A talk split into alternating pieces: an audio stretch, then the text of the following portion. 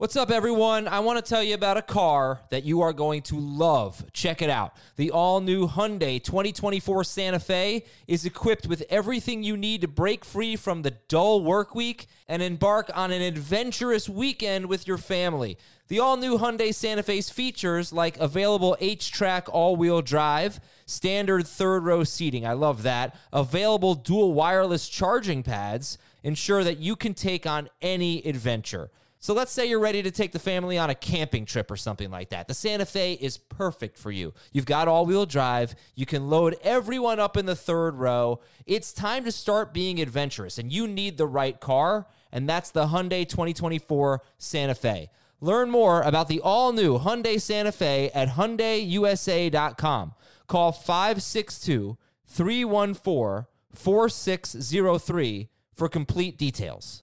This is Fantasy Football Today from CBS Sports. On his way to the end zone. I tell you what, that was a spectacular play. It's time to dominate your fantasy league. What a play! Off to the races. Touchdown. Oh, he's done it again. Now here's some combination of Adam, Dave, Jamey, Heath, and Ben. Coming at you on Thursday afternoon, early evening. What time? Four o'clock. What should I say? Thursday what? Heath, what do you think? Or is it is it evening? Early evening? It is definitely afternoon.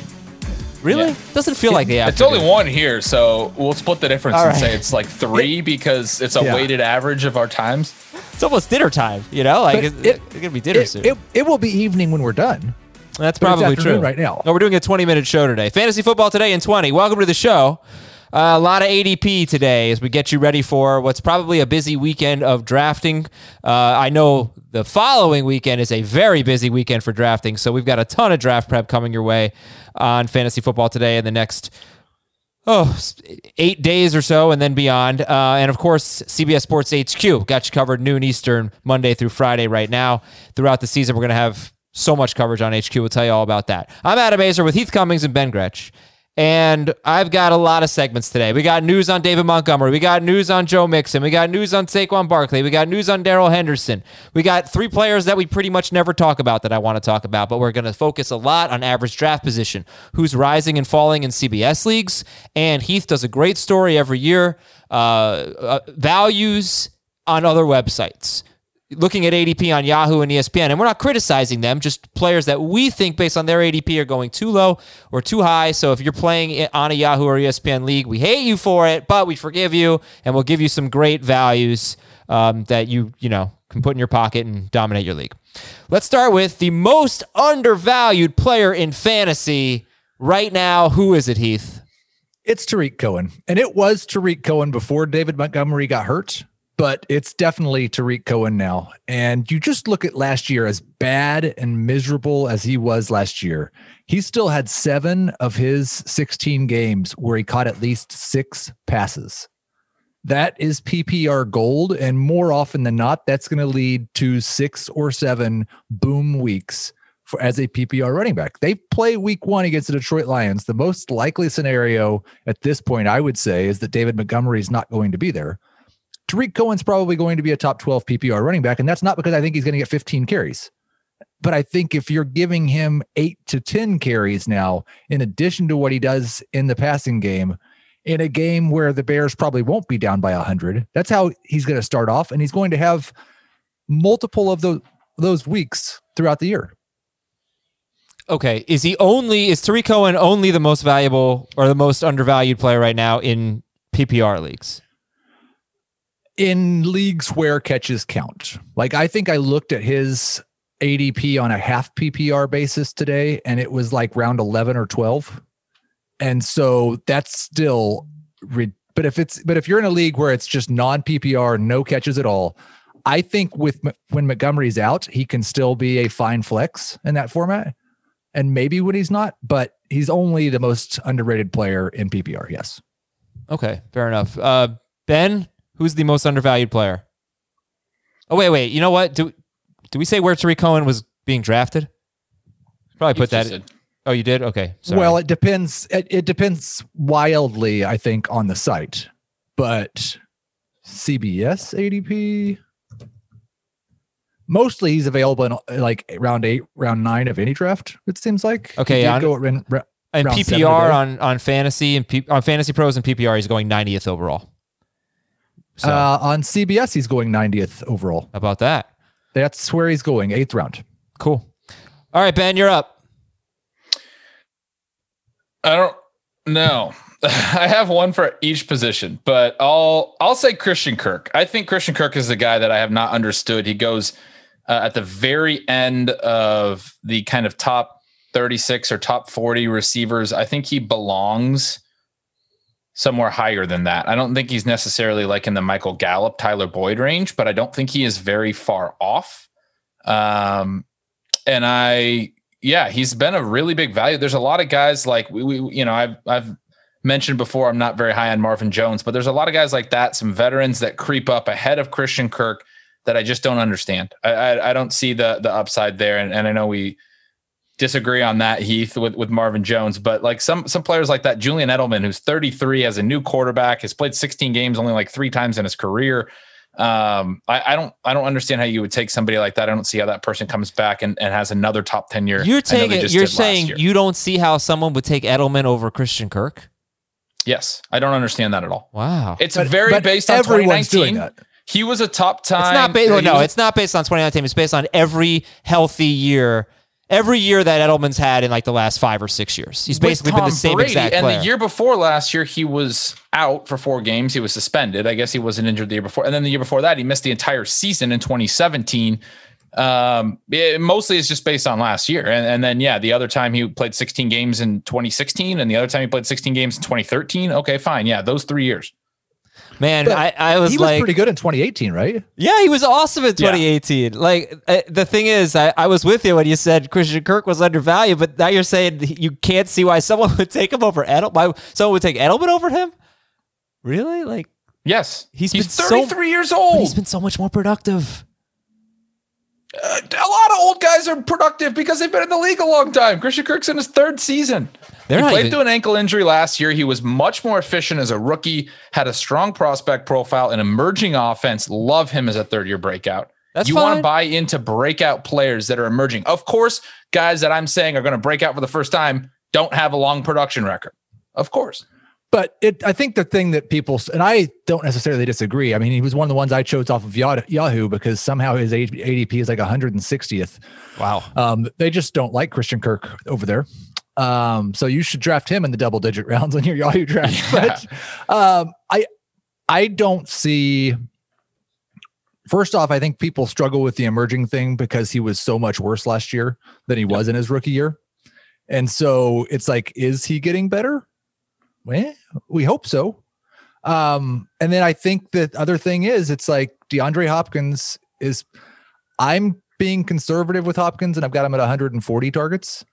I still think it's likely Larry Fitzgerald's going to see 100 targets. Mhm. Chase Edmonds and Kenyon Drake are probably going to get close to 100 targets. And so I I don't know that there's like he has to have a ridiculous efficiency year in my opinion to be like a top 20 wide receiver alongside Hopkins. Yeah, but uh, I don't believe he has to be a top 20 receiver when he's going, you know, in the double digit rounds and all those things. Um, I do think he could have a very good efficiency year. We've seen Fuller do it alongside Hopkins in a similar way. I, I don't know that he's necessarily going to be Will Fuller. I think Fuller's very talented, but Kirk should be used downfield more. Hopkins is going to be more in the intermediate range. Fitzgerald's underneath. I mean, it just kind of makes sense. Um, but yeah, those are really good points. The the first one that you said struggling with the emerging thing, it's uh, a really good way of breaking down the Kirk and Edelman question. For me, Edelman without Brady, with the injury history, with a completely new offense that's going to throw away less, there's just no way he can do what he's done in his best t- best of times. His targets per game are going to come down. He's like a he's like a lot. top 15 receiver. So I completely agree with you.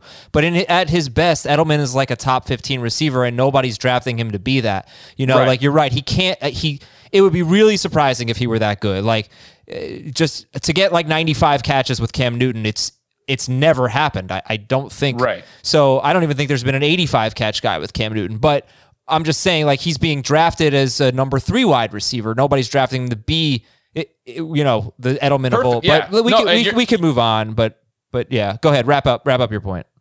Well, you know, you're you're making my point for me. It's a philosophical thing where I want to look for ceiling, and I do think there is ceiling with Kirk. There's efficiency potential boom. You just described a player who at best is probably like a wide receiver three, probably. If he's only getting like 80 catches, he's an underneath player. He's not going to be making a bunch of big downfield plays. So that, like, and he's got a huge injury history. He's got a huge floor or a lot of downside to him and not much of a ceiling. And so that's why I say I can't see it because of the types of players that I'm going to target. Okay, fair enough. I think we all like Christian Kirk. I didn't mean to disparage Christian Kirk. Just um, want to bring up Edelman there. Uh, you're both wrong anyway. The most undervalued player is Deebo Samuel, who I, I, keep seeing going like around 120th overall. I just took him in a draft that we just finished. Uh, it was an IDP draft, so he went even later than that, I'm pretty sure, and there were defensive players picked. But Deebo Samuel has a chance to be ready for week one. He was seen sprinting at practice. Uh, you don't have to draft him as a starter, so you don't need him for week one. If he ends up on the pup list, then okay, then probably maybe didn't want to take him. But Samuel had a really good rookie year. He'll run a little bit. Uh, I take him a lot. Uh, yay, nay on Deebo Samuel. Good. Value. Well, let me ask you this: yeah. Where does Deebo have to go for him to be good value? No, he's a good value across the board.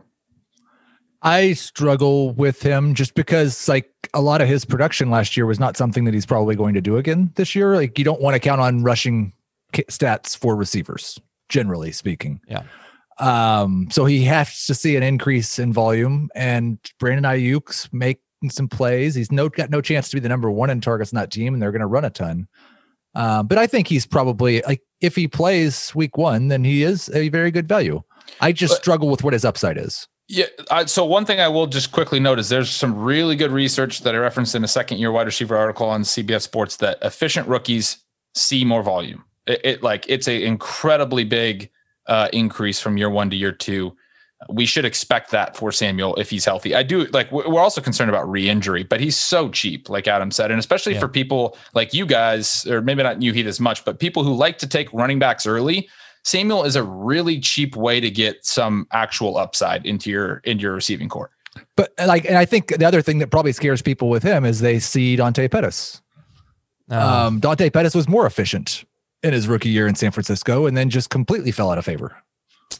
That's true. I thought you meant they see Dante Pettis as in like the reports that Dante Pettis is like oh, having no. a good camp. Okay, okay. All right, let's get to the big news here. So David Montgomery is out two to four weeks. Their first four games are the Lions, Giants, Falcons, and Colts. So two to four weeks, and we're what two weeks away from the season, basically. Two uh, weeks from today, the football season is scheduled wow. to play. Two weeks. Sunday will be two weeks from David Montgomery's start of the season. Does this change anything in terms of him and Tarik Cohen and where they should be drafted? Um, I don't know that it really changes too much for Cohen and where he should be drafted. Like, I thought he was a value before the injury. It changed things for me with Montgomery. Um, I don't think you should take him before like the seven, eight turn. I and, wouldn't take him even later, I think. Yeah. Okay. I mean, and that's like Ben didn't like him as much as I did before he was yeah. injured. So it's really what it comes down to, I think, is whether you believe that David Montgomery actually has upside as a second year runner or whether you think his bad efficiency as a rookie is just what you're going to get. Okay. I made the same point you did about Cohen yesterday, though, and I completely agree with that. That it, it shouldn't change Cohen too much. And now, unfortunately, it might raise his ADP in a way that probably doesn't make sense for the the role that he plays because Montgomery shouldn't impact him that much. Okay, Joe Mixon dealing with migraines and perhaps a lack of a contract. He is falling three spots right now in CBS ADP, but he's still 15th overall. Right now, Mixon has fallen behind Josh Jacobs and Nick Chubb. So, what's your read on the Joe Mixon situation, Ben? I'm still concerned about the the news we heard on HQ that that Gio Bernard's still going to play a pass catching role. A big reason to argue for Mixon because we know his late season run was very heavily um, rushing efficiency base, something that's difficult to, to repeat. A big reason to, to believe in him was he's going to finally see the passing work. And, and they're going to realize they need to use him in the passing game because he he's not a guy who plays bell cow snaps. And, and I don't think people realize that. He They don't treat him that way. And they never have. And they didn't last year with a new, uh, a new uh, head coach in Zac Taylor last season. He played over 75% of the snaps. I believe it's only twice, one time and then he also hit 75 another time last year. Most of the time he's in like the 60s and Gio Bernard is playing in a lot of the passing downs. If we're not hearing those types of things, and we're also hearing, yeah, they're going to continue to use Gio Bernard. They still like him in the passing game. He's he. I don't think he's viable at this at this draft position. And, but I, and also there's this talk of a holdout. He so is that a Right. big factor too with Mixon? Are you concerned about him? Absolutely. There's a lot of ways he can't hit this ADP. But yeah, I was just saying that's the one that I'm even more concerned about is the passing game. We already are not seeing good signs that would justify where he's going. But now, yeah, you add in the the migraines and the and the lack of contract and missing practice. There's pretty much nothing good that can come from that, in my opinion. I um yeah, I haven't drafted Joe Mixon once this year, and it's not like I was right, but I'm not lowering him because I had him as a mid second round pick, and he's going to fall to the mid second round now, maybe. But um, I think the like the Gio Bernard thing is the biggest thing here. Yeah, but yeah, but like okay, Mixon had 35 catches last year, and I always say the 50 catch thing. If you don't have 50 catches, very hard to be a top five running back in any format. We've seen that in the last five years. There have only been three who have done it: Ezekiel Elliott, Derrick Henry, and Aaron Jones, who had 49 catches. But plenty of running backs finished top 12 with less than 50 catches, including Joe Mixon last year. He was 11th in non PPR. He was 13th in PPR. It's not like he's completely uninvolved in the passing game. Uh, No, he just I've, I've had him 12th. Right, no, right. I was just setting it up. Uh, so he's he only scored five rushing touchdowns, three receiving touchdowns last year. Um, for Mixon, like, it, okay, Chubb, Jacobs, Mixon, rank them In what format? full PPR because all three of them I- have concerns. I will not area. draft any of them anymore this year. So I, it does not matter to me what I Man, the, the the no running None back thing, the dead zone has been extended to like pick seven now. No, it's not. This is not dead zone, but these guys have ADPs that are very high for no foreseeable receiving r- role. Like Chubb, we know Hunt is going to play a ton. All the all that they've been saying in Cleveland is Ch- Hunt's going to play as much as him. But right? what about 35 Jacobs- catches? That's not enough for you to, to Well, warrant like a top No, 18 you just pick? said the top five thing, and yeah, maybe you'll get a low end RB one. But why would you take that in the top twenty picks of your draft? I'll tell why you are what, you trying honestly, to get a back end? It's a great question, and I'll tell you why for me.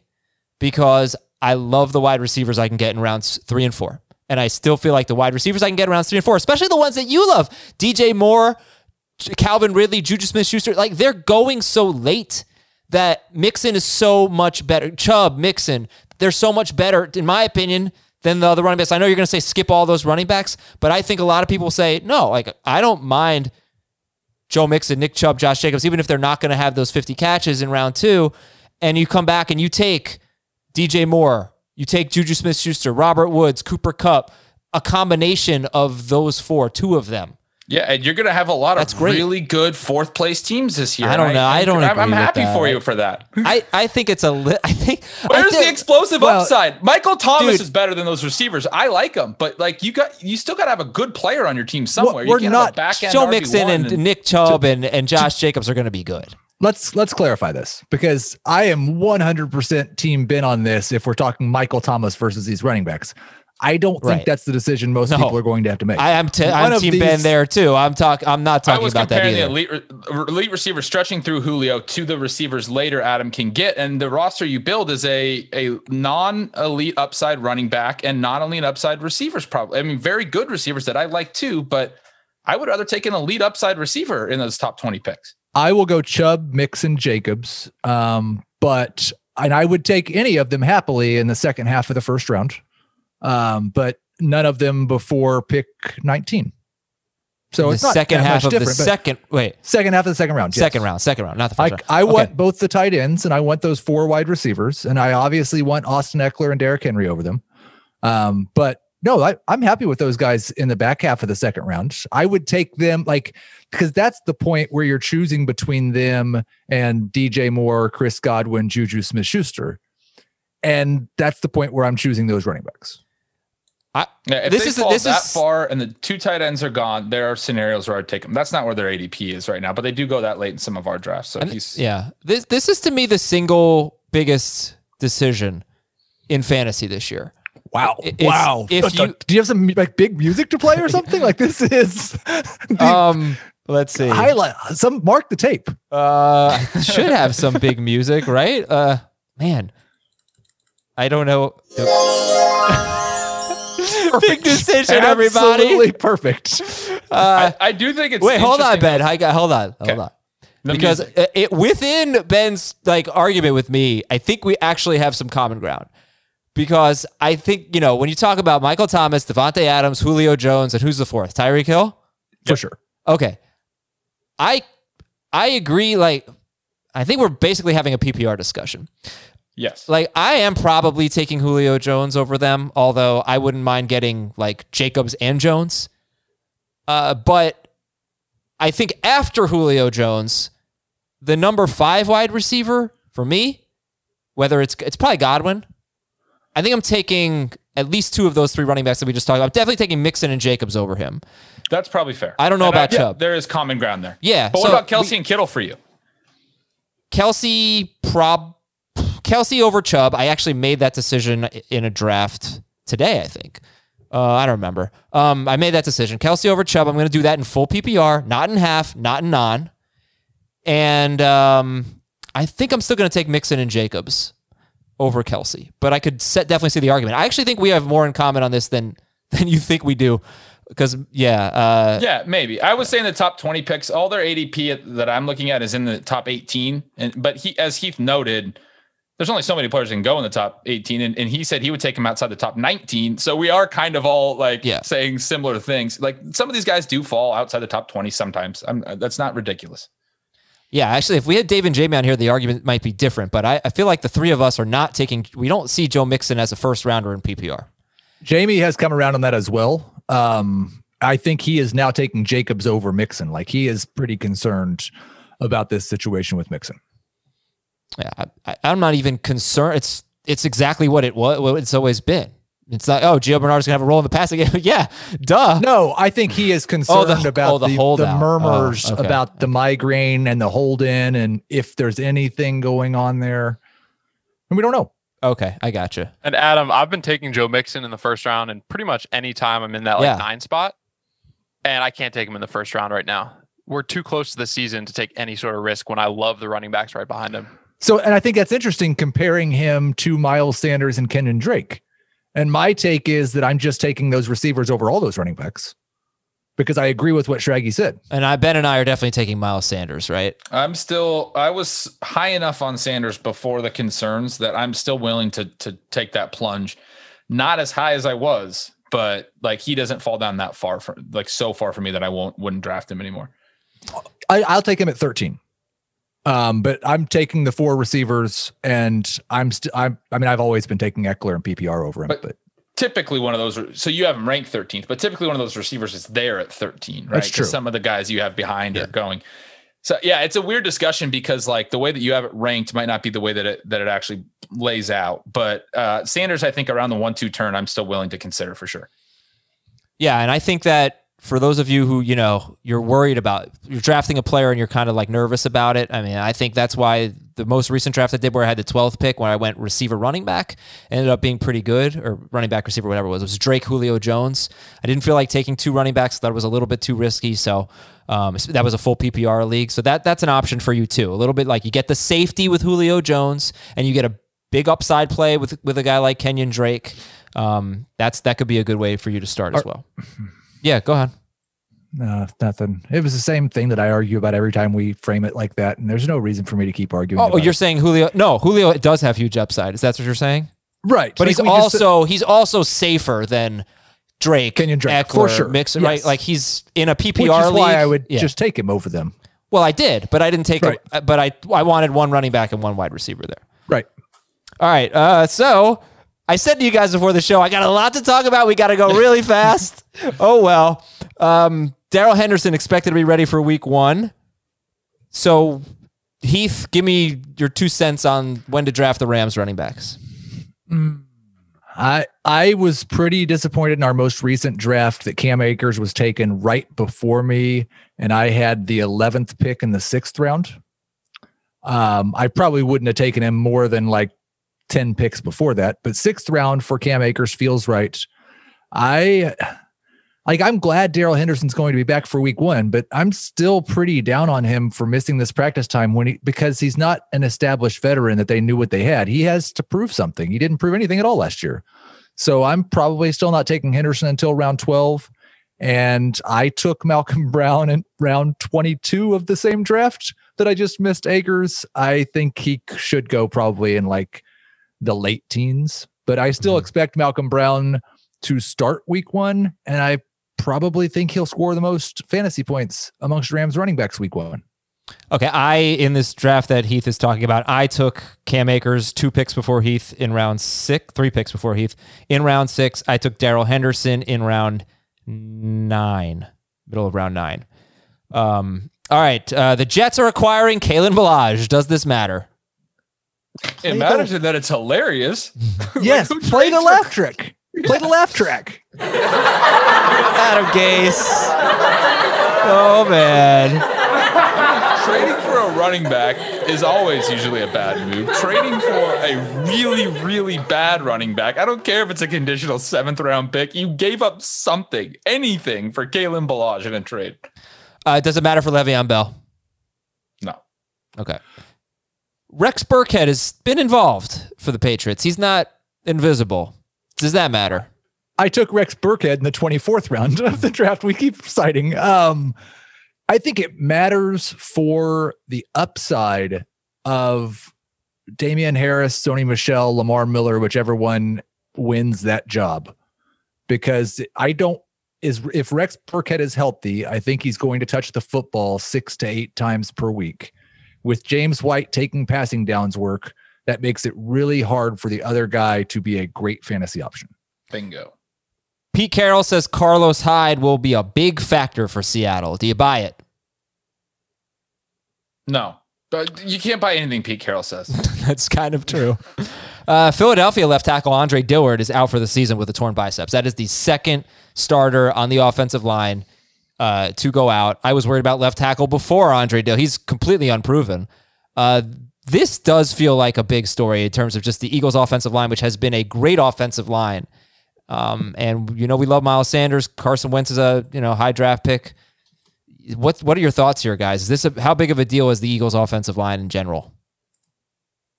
I think it's pretty significant. Did you say Dillard's unproven? He was good last year, right? He was like very good. Not at left tackle. He's moving to left tackle. Oh. Well, now they're going to have to move Jason Peters out there. He was re signed and brought back to take over the guard spot. And now he's probably going to be back at left tackle. Jason Peters is still probably pretty good, but he's older. And if they keep running into more injuries, if, if Peters can't stay healthy, they're going to be in a tough spot. I'm going to like I took Carson Wentz in the 12th round of the draft that we did today. I'm going to revisit my Eagles um overall offensive efficiency today. So yeah, I think it does matter their state of their offensive line. Okay. I'm do you guys can you confirm that? I'm pretty sure he did not Peters was their left tackle last year. Right? And so yeah, I they're, was just going to look it up. But they're I- swinging I- him over to the left side. He was their first round pick last season. And I remember a lot of positive buzz about him, if I I recall. I know in camp he had been getting pushed around a lot, but yeah. um I don't recall. I I think you're right, Adam, but I wouldn't wager anything so, on yeah, it. I would never play- wager on that. Yeah. he didn't play full time. I'm looking at his snaps throughout the year. He did play full time from about week six to week nine, and then he played a lot again in week 12. And maybe that's just when like Peters was missing some time or something. Okay. Uh, so Saquon Barkley, there was been a there was a report uh, that maybe he could be more involved in the passing game. I've he's been kind of like a 60 catch guy somewhere around there since the second half of his rookie season. First half of his rookie season, he was Matt Forte. He was like a 115 catch guy. Uh, then since then, more like a 60 catch guy. What do you think for Barkley? How many catches? 60ish. Yeah, I, I like Daniel Jones is a bigger concern for me than anything just because that style of quarterback doesn't generally lend itself to a lot of um and it didn't last year. I think he was on an 80 target pace in games with Jones. So if he gets 80 targets, it's probably 60 catches. Okay. Hey, we got a new podcast, Fantasy Football Today in 5. First episode drops on August 31st. What is Fantasy Football Today in 5? It's a 5-minute show, okay? So it's first thing in the morning. You listen to it, you get your quick fix, then you come over, you listen to this big long podcast uh, for an hour, and we tell you everything else you need to know. But just want a quick little uh, update on what you, what you need in terms of analysis, in terms of news for fantasy football. Fantasy football today in five. Again, the first you can subscribe right now. The episode, the podcast already exists, but the first official episode will be on August 31st, very early in the morning, first thing in the morning when you wake up. Uh, Apple Podcasts, Spotify, Stitcher, your smart speakers, anywhere else podcasts are found. Hmm, I'm gonna have to skip around here in the notes. Let's get to the ADP risers at this point. Okay, James Conner on CBS. I got three risers and three fallers. James Conner. You know, Heath can reference the draft that we just did because he was, I'm sure, very pleased I'm sure took Conner. to get him in the third round. I thought Heath was going to take him in the second round. Heath ended up getting him early in the third round, but he's he's currently up three spots to 31st overall. That might keep on rising. When should we take James Conner? Um, I would say that the third round is a great time to take James Conner. Um, I for me, he's and Jamey has talked about Aaron Jones being the bridge back. Um, James Conner's that guy, and I've I've kind of come around on Chris Carson and having concerns about him. I've dropped him a little bit in my rankings, but I still feel pretty good about Conner at the end of that run of running backs that uh, are solid high end number two backs. I pretty much agree with all of that. I, I've gotten a little bit more excited about Jones actually, so I'm I'm moving him up a little bit. Um, but I was gonna say I would be more excited to take Conner at his ADP than the Mixon, Jacobs, and Chubb trio that we talked about earlier. Um, and Conner is the one guy from that group that I've been railing on all off season. Gurley, Gordon, Carson, Bell, David Johnson, Fournette. Conner's the one guy that has now moved ahead of Jonathan Taylor in my rankings. Hmm. He moved Jonathan Taylor down a spot. So, Ben, let me let me let me just pick this apart a little bit, okay?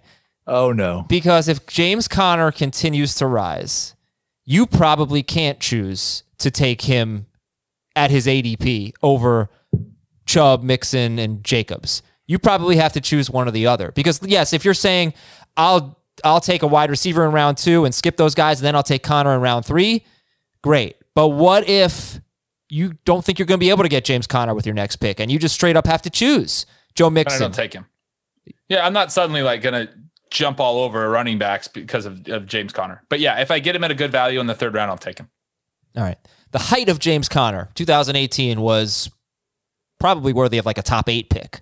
Uh, he probably won't get the same workload like I've been mentioning. They don't give him the carries, but will he get the catches? That's a big question for me. Will he get? He's been a big part of the passing game. He was RB6 playing 13 games in 2018. He was RB9 before he got hurt last year. So I think the expectation is he's going to be like you're getting a top 12 back on a per game basis.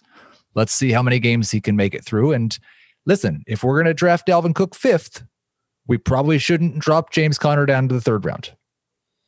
Okay. So how about Juju Smith Schuster? He's the next riser. Steelers are on the rise. He's up four spots to 42nd overall. Still after Adam Thielen and Amari Cooper. Before DJ Moore and Calvin Ridley. I think our rankings are going to be a lot different than the ADP. But Juju's on the rise right now. And Ben, it makes sense. Yeah, I mean, it feels like a little bit of a correction there too. Up to 42nd overall, almost feels a little bit on the lower side. Um, you you see him go in the late second in some formats, not frequently, but typically in the third round. Uh, that's still an early fourth round pick. So yeah, I think this is a guy we've talked about as having the potential, if, if Roethlisberger's right, to be right up there with the target leaders in, in the entire NFL. Um, obviously, he's got to be right as well, but uh, phenomenal prospect, immediate producer at a very young age, immediate monster second season at 22. Then he has a down year last year at 23, but you got to give him one mulligan and, and you you go back to the well. At least I'm going to. I will be very curious um, when we do this next week if he's still rising, because the and I I think he's still too like he's at least around too low. Um, but the reports the last couple of days have been very favorable to non Juju Smith Schuster pass catchers. And there was a report that came out from the Athletic, I think, today that said that it's been hard to spot highlight things that he's doing well. I just I feel like he hasn't been on the field that much, Juju. I thought I that was true. yeah. I that think was that's part partially the- true too. Yeah. And that's one of those reports we talked about. Like, what reports do you care about? Like, that's an opinion. Like, we like the the ones that are talking about usage. He's running with the first team, this, that, and the other thing. Like, oh yeah, I I'm not going to weigh that too much personally. I I agree with that. Other than I do think you should weigh negative opinions more than positive opinions, Fair. um, because Yeah. most of it's fluff right now. Yeah. Well, I had a segment in today's show that I doubt we'll get to called a trip down memory lane. I looked at um, August 14th through like the 28th of my notes last year, just to get some of these types of reports and see which ones were were accurate. Like uh, Philadelphia likes JJ Arcega Whiteside, who could be a factor this season, according to Yahoo. Matt Nagy says Mitchell Trubisky is recognizing defenses much better this season. Um, but but to be quiet, I, and I have a note from August 16th last year that says Todd Gurley ran 100 miles per hour, so he must have done something really fast in in practice or something. I don't know. And also, the Charlotte Observer said this about Curtis Samuel last year. He makes one or two plays every day that bring a wow factor, and it's a safe bet that the same continues once the regular season gets underway. Now, I've I've highlighted the funny ones.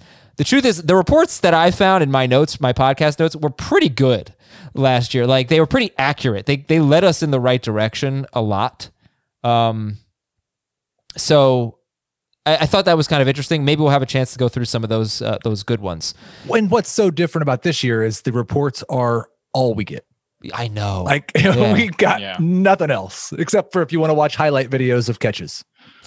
um, T.Y. Yeah, I'm at him Hilton. now there was a note here you had that DJ Chark was the most impressive receiver Yeah. for Jacksonville. That's one we should have listened to. I know, yeah. Uh, T.Y. Hilton is up 10 spots to 60th overall. He's still going after Keenan Allen and A.J. Brown, but before DK Metcalf, Terry McLaurin, and Courtland Sutton. And if, if Metcalf, McLaurin, and Sutton are round six picks, you're going to like your round six pick. But uh, T.Y. Hilton is on the rise. And this one didn't really, I don't know where it came from. Uh, I'd say some name recognition. Should he be ahead of Metcalf, McLaurin, and Sutton? He should be. He should not be. Like his ADP before this was seventy two, right? 670, I think. That's too low. He should be rising. All those wide Well- receivers feel too low. I'm taking all of those young guys ahead of T.Y. Hilton every day of the week and twice on Sunday Su- personally. surprising absolutely no one. no, I, I am taking McLaurin. Um, I would definitely take T.Y. Hilton over Metcalf. What about Sutton? Coin flip. Um, I'd probably take Hilton, but it's close. Okay. We're going to take a quick break here on Fantasy Football today. We've got ADP Fallers on CBS, Josh Allen, D'Andre Swift. Um, and did I not? Oh, no. I need another one. I need another faller. I only found two. Okay. I'll do that during the break. And then we'll look at ESPN and Yahoo, and Heath will tell you where the value is. And um, and we got some more stuff. Hopefully, we'll have time for. But we'll be right back uh, with some ADP Fallers. The perfect combination of versatile athleisure and training apparel has arrived.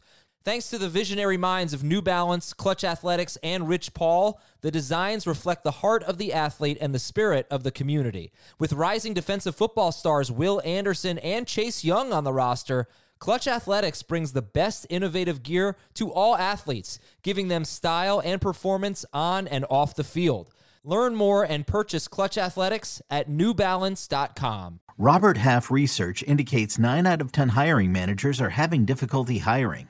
If you have open roles, chances are you're feeling this too. That's why you need Robert Half. Our specialized recruiting professionals engage with our proprietary AI to connect businesses of all sizes with highly skilled talent in finance and accounting, technology, marketing and creative, legal, and administrative and customer support. At Robert Half, we know talent. Visit RobertHalf.com today. Josh Allen falling in the CBS ADP, 12 spots to QB nine. Now 66th overall, but uh, you know uh, there won't be nine quarterbacks off the board in the first 66 picks in our drafts. But hey, maybe in your drafts they will. He's behind Tom Brady. He's behind Drew Brees. Josh Allen is falling. Uh, ben, does that make sense? Josh Allen falling? Yeah, a little bit. There's, you know, talk that he doesn't want to run as much. I'm more excited now, and probably earlier I was focusing on Allen for his rushing, but I'm more excited now in Matt Ryan, and I had moved Carson Wentz ahead of him. I got to rethink that with the offensive line issues in, in Philadelphia, but yeah, I'm I'm bumping Allen down a little bit myself as well. Okay. Uh, next is D'Andre Swift. He's down 11 spots to 67th overall, just after Josh Allen. D'Andre Swift is now going after Raheem Mostert and Ronald Jones. but before Kareem Hunt and Cam Akers. Cam Akers is also down eight spots. Swift is banged up a little bit, Heath. Um, is that contributing to it? And is 67th overall the right time for Swift? I think we're now at a full week without D'Andre Swift practicing, right?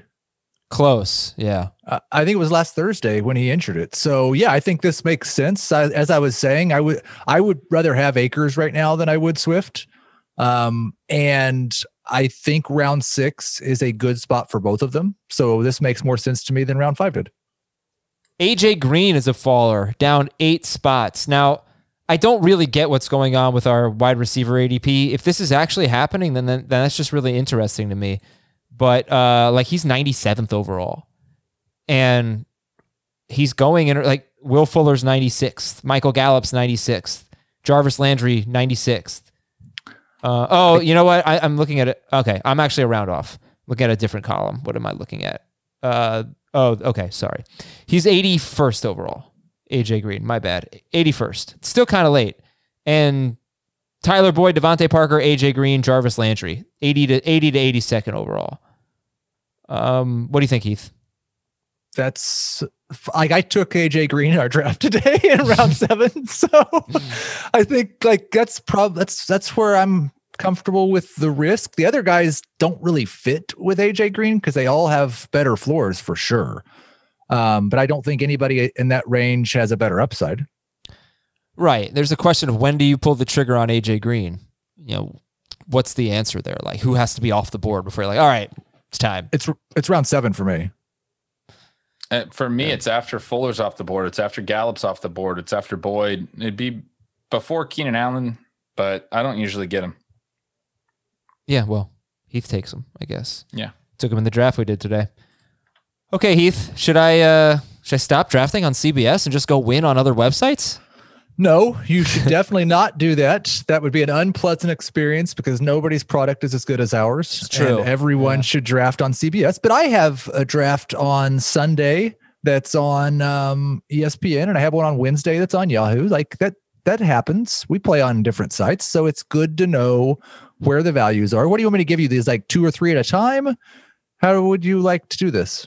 Yeah, why don't you give us these three? So look at ESPN first, and these three wide receivers that you've identified right out of the gate as good values. And ESPN's, um, it's good to know what the like the standard setting is at each of these places. ESPN's is full PPR, Yahoo's is half PPR.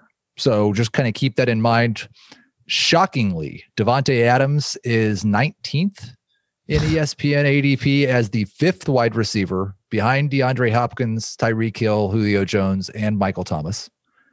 Calvin Ridley is wide receiver 20 in the fourth round, which fourth round for Calvin Ridley is what we're seeing on a lot of sites, but wide receiver 20. Right behind him, Cooper Kupp at wide receiver 21 at 45th overall. yeah, that's uh that's pretty damn good. Yeah, I would I would not mind starting my team with two running backs. Although if Davante Adams were there, I'd, I'd have to take him late in the first round, and then getting Calvin Ridley, Cooper Kupp. I mean, this three makes, receiver league, you take all three of them. this makes the Michael Thomas, Davante Adams start possible from the Yeah. middle of the draft. It's true. Uh, James Conner is going 51st overall. I don't think we have to expand on that, but um, James Conner. Draft him value. Yeah, draft him. round four, happily. and Tarik Cohen, 90th overall. Yeah, I guess we don't have to expand on that. Um, so Hayden Hurst, tight end 12, 112th overall. I drafted him today in the draft.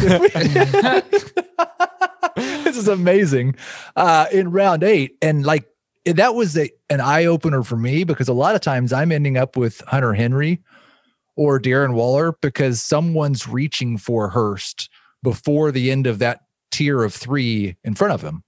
And that I think that's only an industry thing. That is not happening in normal drafts. And if you want to wait on tight end, Hayden Hurst is probably going to be there in round nine or 10. Deep sleepers on ESPN, Heath. Yeah. Um, Antonio Gibson at pick 147, Chase Edmonds at pick 187, Jonnu Smith at pick 189, and Allen Lazard at 190. I think Ben would be very happy with the running backs I took and the team that we just drafted. but I was because I I think I didn't take Chase Edmonds, so I think I took Alexander Mattison. How do you choose between Alexander Mattison? I have Latavius Murray and Mattison. That's what it is. Latavius Murray, Alexander Mattison, Chase Edmonds, Tony Pollard. Like, how do you decide who you want? Um, it depends on the rest of your running back group. For me, like I'm usually waiting a little longer for running backs, and then when I'm building out my running back group, I want a mix of upside and startable players. I mean, I don't just shoot for floor, but I need a couple of guys that have some floor. And then Pollard and Mattison are obviously they're they're more pure handcuffs. I think Edmonds could have a role. Uh, who was the other you said? Latavius.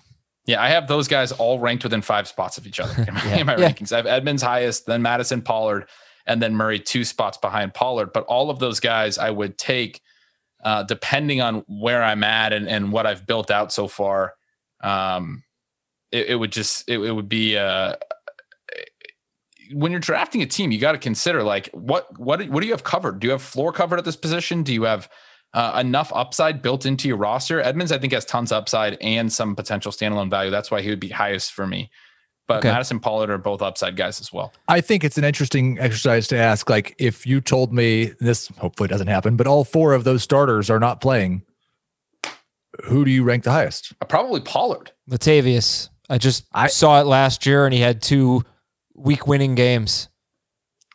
Yeah. I think it's Latavius or Pa- I don't know. I, I Maybe think Mattison, for- actually. I that's the thing is like Mattison has probably the most likely back to get injured in front of him, Yeah. but Mattison would probably be fourth for me if that were to happen because I'm less certain that he would get all the targets.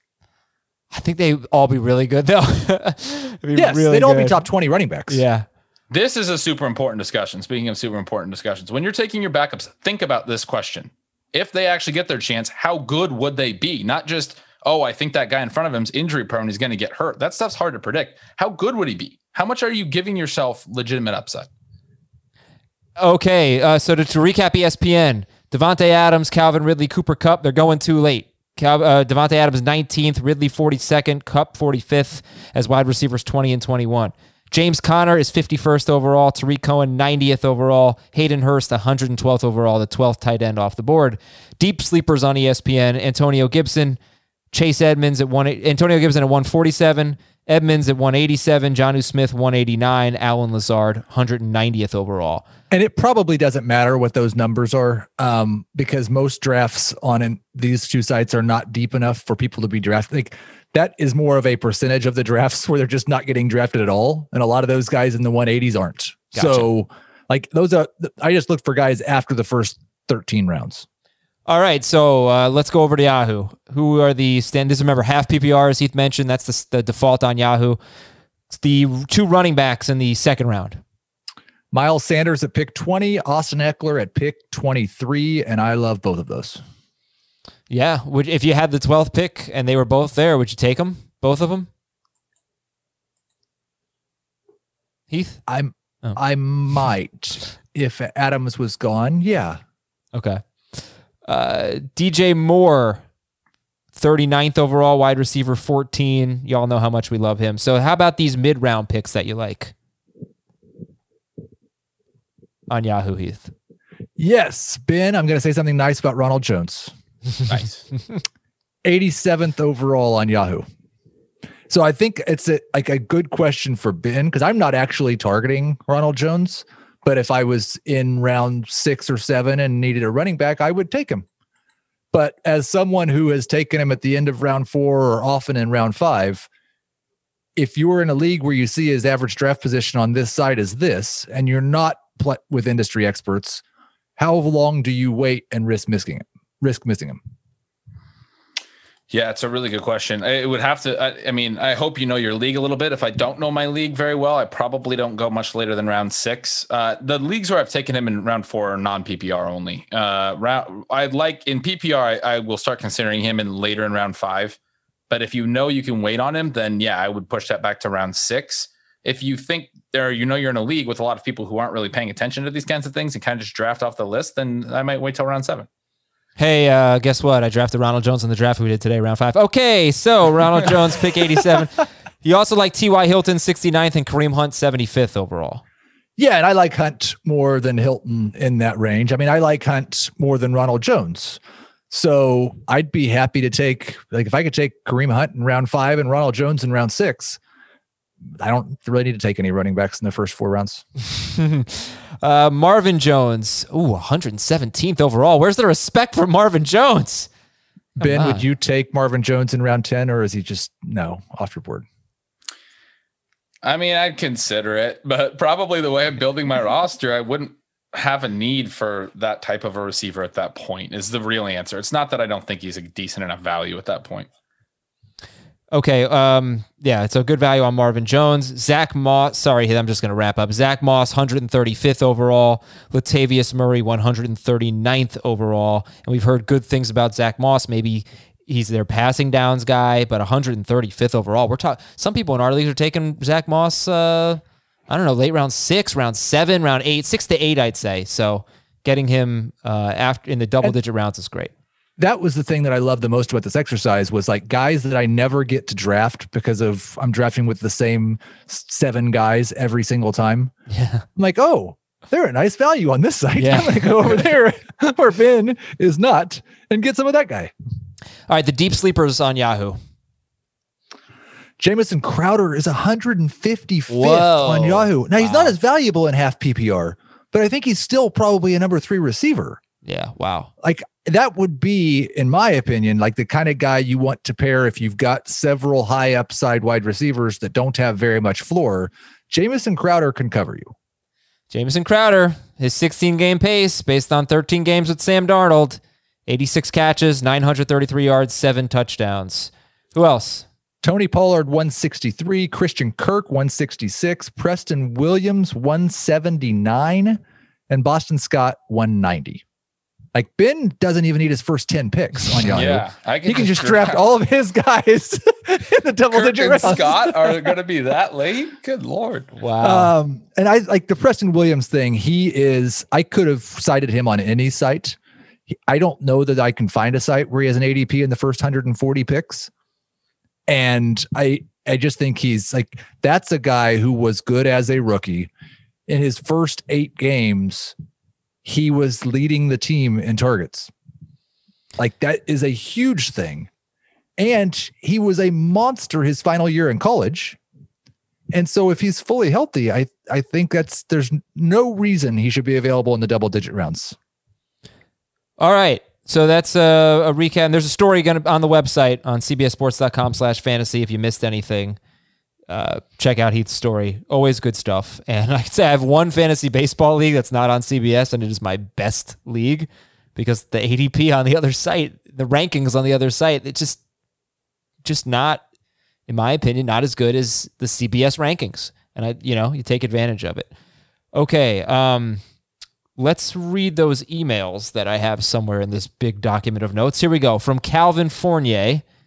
Hey, Jonathan, Joey, Jordan, Donnie, and Danny. See, I did not. He told us what it is. I would not have gotten it. I'm proud to say I wouldn't have gotten it. That's New Kids on the Block. I had a new kid on the block shirt when I was a child. Oh, and you didn't know that the name? I no, I knew it. You Uh, just said it too quick. What? I gave you like three seconds.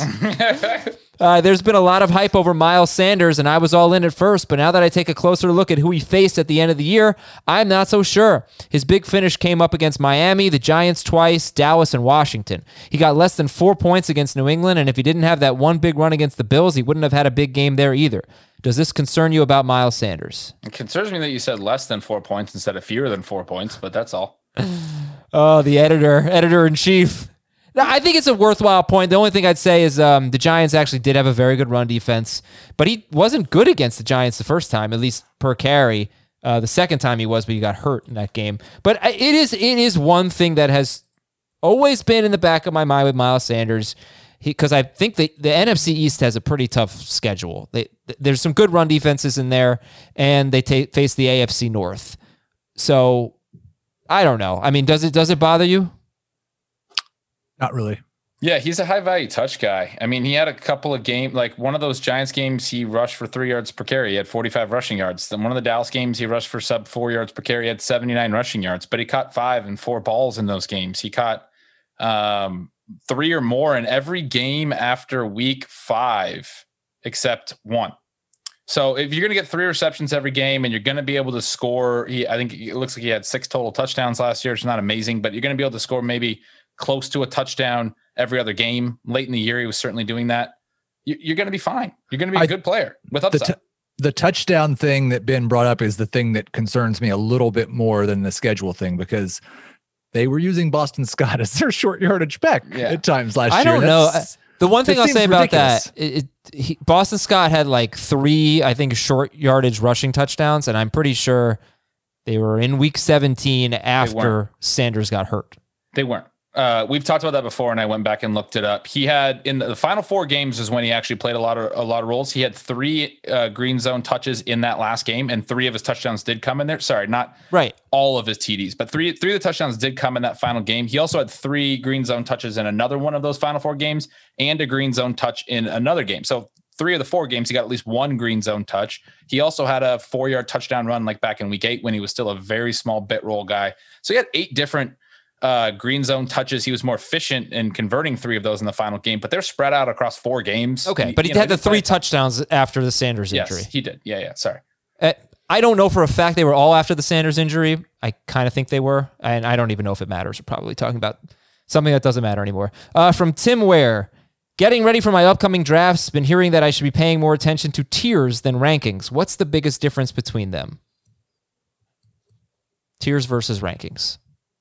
The biggest difference? I, Well- I've always used tiers. Um, I think it just provides a lot more context, is like the way that I would describe the biggest difference. You know, when, you know, if there's a run at a position, you might want to jump into it. If specifically someone in a particular tier of yours gets overlooked, or you know when to avoid it because a whole tier of yours got cleared out and, and you see value at other positions. I think it just helps you kind of balance the different positions. I don't, Yeah. Yeah, uh, rankings are two dimensional, tiers are three dimensional. yeah. And here's a practical example. Okay, let's say a quarterback, you have Mahomes and Jackson in tier one. You have the next four: Prescott, Wilson, Murray, Watson in tier two. Then you have Wentz, Ryan, Allen, Brees, Brady in tier three. Okay, so let's say those six quarterbacks come off the board. You don't have one. You're kind of disappointed. Oh man, I really wanted Kyler Murray, but I didn't get a top six quarterback. Well, tier three maybe is is a huge tier with like six or seven quarterbacks in it. So you don't take QB seven unless you know he really falls to you like three or four rounds later. You wait and try to get someone in that next tier. That's the difference uh, of going just tiers versus rankings. From Kevin, I already added unlimited IR spots for COVID designated players. Um, is it going to specify a player has COVID on their player card? How's the best way to manager manage and monitor this on Sunday morning? Um, we are only using this for IR, not for players that are on PUP. What's the best way to deal with this? Because no, like there's a you may not know a player has COVID because that's personal. You'll figure it out, but um, there I don't I don't know. In yeah, dude, I'm not sure. Honestly, I'm not sure that maybe there's there's going to be a COVID list. There is now. So I'm sorry. I, maybe I spoke out of turn. But what's the best way to handle this in terms of who you who can go on your IR spot? I think like you're going to have a major disastrous headache with infighting if you tried to put too many stipulations on this. I think it's probably best if it's just if they're out for that week, they can be on it. So a guy hurts his ankle and he's out and he goes on IR. yeah, That's what I would say. I would say so too. I think you're going to be able to know who has COVID though, or who's been exposed to COVID, who's on the who's out because of COVID reasons. Well, okay, I right. Is it that they are out because they were around somebody who had it? Does that, wouldn't count? matter to me. Yeah, if if they are on a list or inactive for COVID reasons, um, whether they have it or they've been exposed, that it wouldn't matter that spec- specificity. Just you know, they would both scenarios would be eligible for that spot.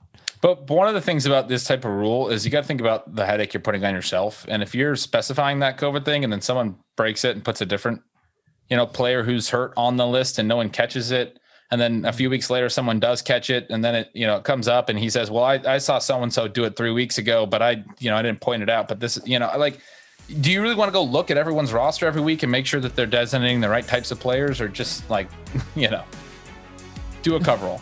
Okay, all right, that makes sense. Thanks, everybody. Uh, we got one more episode tomorrow for you. Send in your emails, fantasyfootball at cbsi.com, your Apple Podcast questions as well. For Heath and the two Bens, I'm Adam. Talk to you on Friday.